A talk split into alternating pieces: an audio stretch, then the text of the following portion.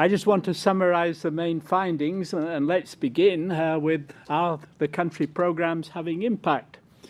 And the qualitative evidence, um, well, it, we, we have mixed story here, but by and large, every country program that we've looked at has made valuable contributions to policies and capacities in their host countries. And this is widely recognized by national stakeholders and, and donors. So very positive stories coming out.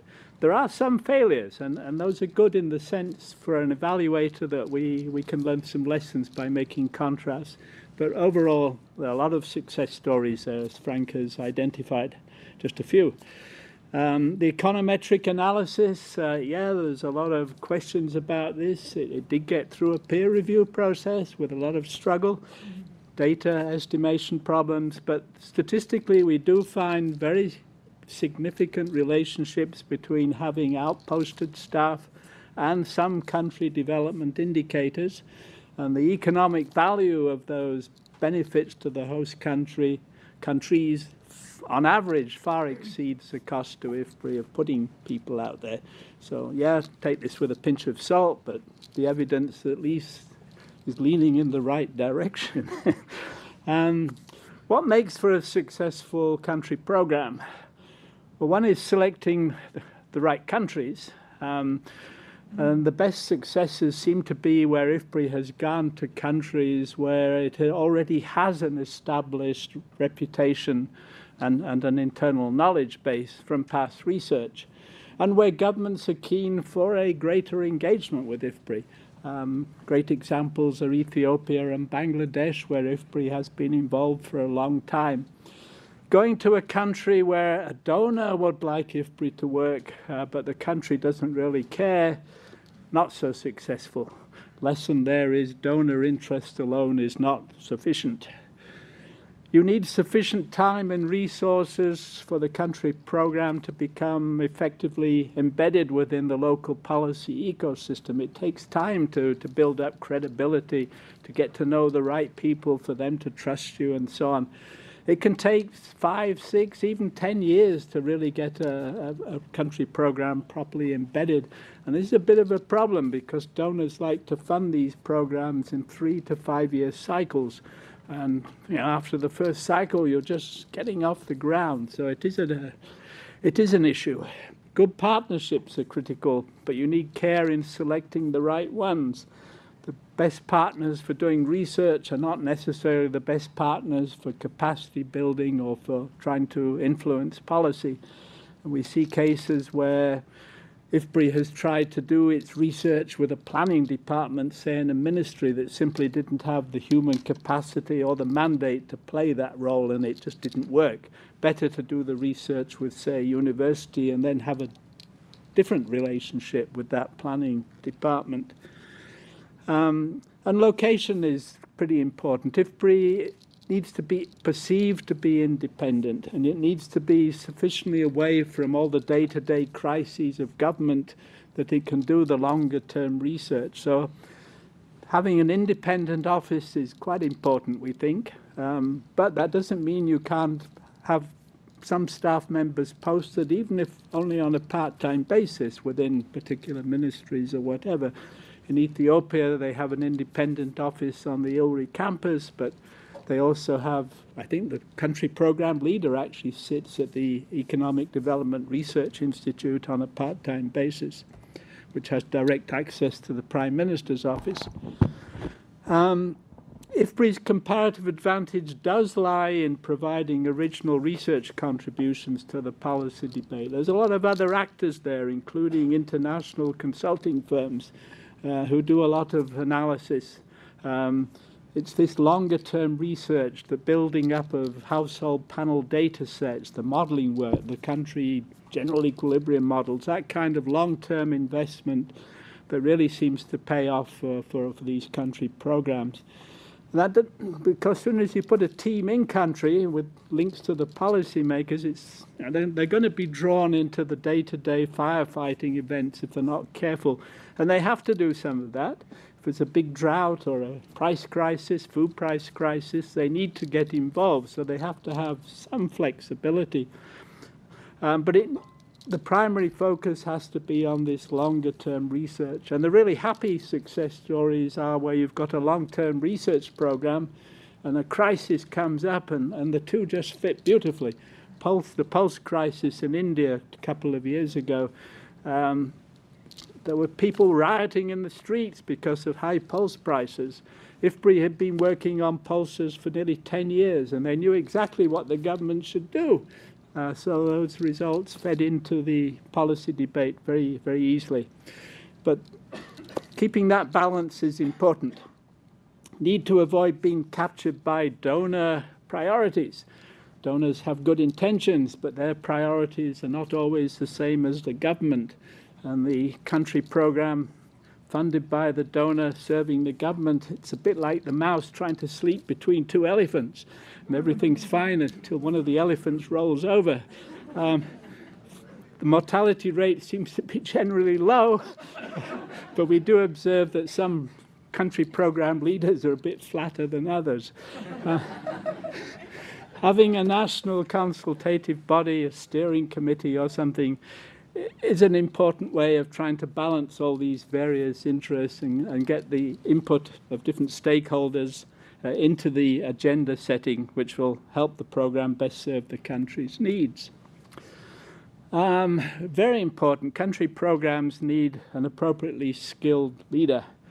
Um, most IFPRI staff are, staff are excellent researchers or they wouldn't be here, but not all of them have those additional skills of being good. Uh, the softer skills of being able to engage with policy makers and donors and negotiating between the two elephants and, and all those things. Um, it's much easier. Well, there is a question how much you can train good researchers to do those things. I think there are enough successful examples, like myself, for example, where a, good, a, reasonable researcher became oh, modestly good at dealing with policy makers and so on. So, I, but I think training, mentoring, um, other types of support are critical, uh, especially when new new people are hired. Sometimes IFPRI hires a new staff member and immediately outposts them as a country program leader. Um, some more thought perhaps needs to be given to how, how that is handled. Um, and also, and this is not just us saying this, but you um, IFPRI puts an awful lot of emphasis on international publications in, in the staff performance reviews. Perhaps for country program leaders and staff, yeah, they need to do some of that, but some of these softer skills should be evaluated too. This actually complaint comes from some of the donors that if the country program staff are so involved in producing publications that they're not actually doing all the things that um, the donor would like them to be doing. So again, a better balance there.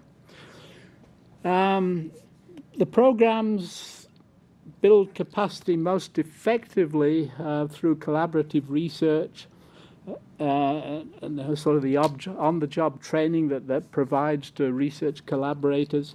And there, some of them have done wonderful jobs um, strengthening national statistical systems and databases, the, the panel household data sets, getting GIS into some of the planning departments and so on. Um, but that's about it. There's a lot of opportunistic, special training, special courses, um, this does not seem to be widely appreciated, uh, and it doesn't seem to have much long-term impact. Um, and I think not only this work, but also the work that Arie Kuyvenhoven did, who did a special study on IFPRI's capacity building work, um, that really IFPRI does need to be more strategic in its capacity building work. It needs to be strengthening its partner institutions, not just individual researchers within them. Uh, but that is something that takes a lot of money, of course, and that is one of, one of the constraints. Um, how am I doing on time, Karen? You're still within. Okay, two minutes. Um, communications. Um, the main channels of communication seem to be fairly direct with senior policymakers. It's either the IFPRI program leader having a relationship there, or it's working through a key partner organization, uh, maybe a champ, an IFPRI champion in, in one of your research partners. But the direct, in, direct channel to the senior policymakers seems to be very important. Um, evidence-based conferences and workshops are also mentioned by many stakeholders as, as being important, although the impact can be more indirect. Use of media has been less common and we suspect possibly underexploited. Uh, IFPRI is now beefing up its um, modern communications approach at headquarters, needs to extend that to some of these country program offices too. Um, establishing a community of practice within IFPRI about communications uh, to help support the country programs. Most of them don't have a, an effective communication strategy. They might have a part-time person to do that. Re they really need some support, Rajul.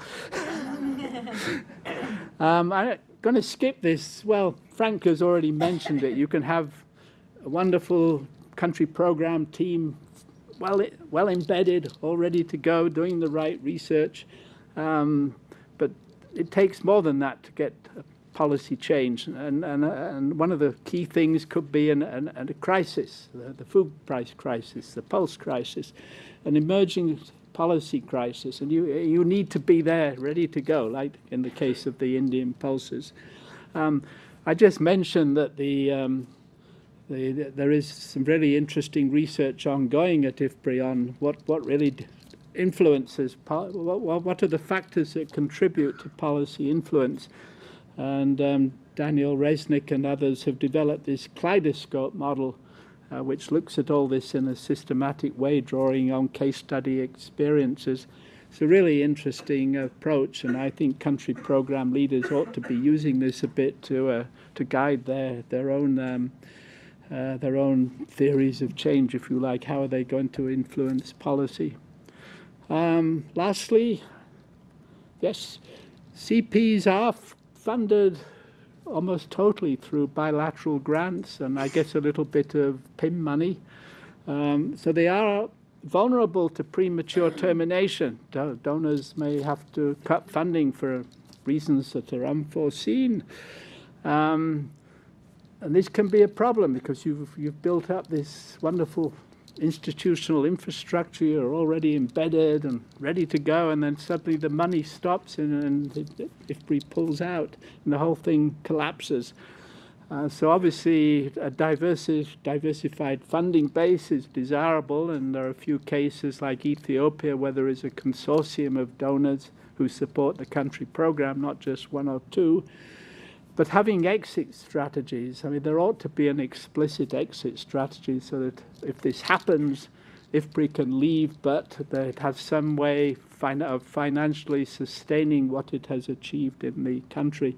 And it may have to provide support by having someone from Washington filling in a little bit for the role of the country program leader. But we don't well, certainly uh, in the ev evaluation by Eric Tollens of the African uh, country program, well, none of them have a have, have an exit strategy. Oh, I see, I got a thing there.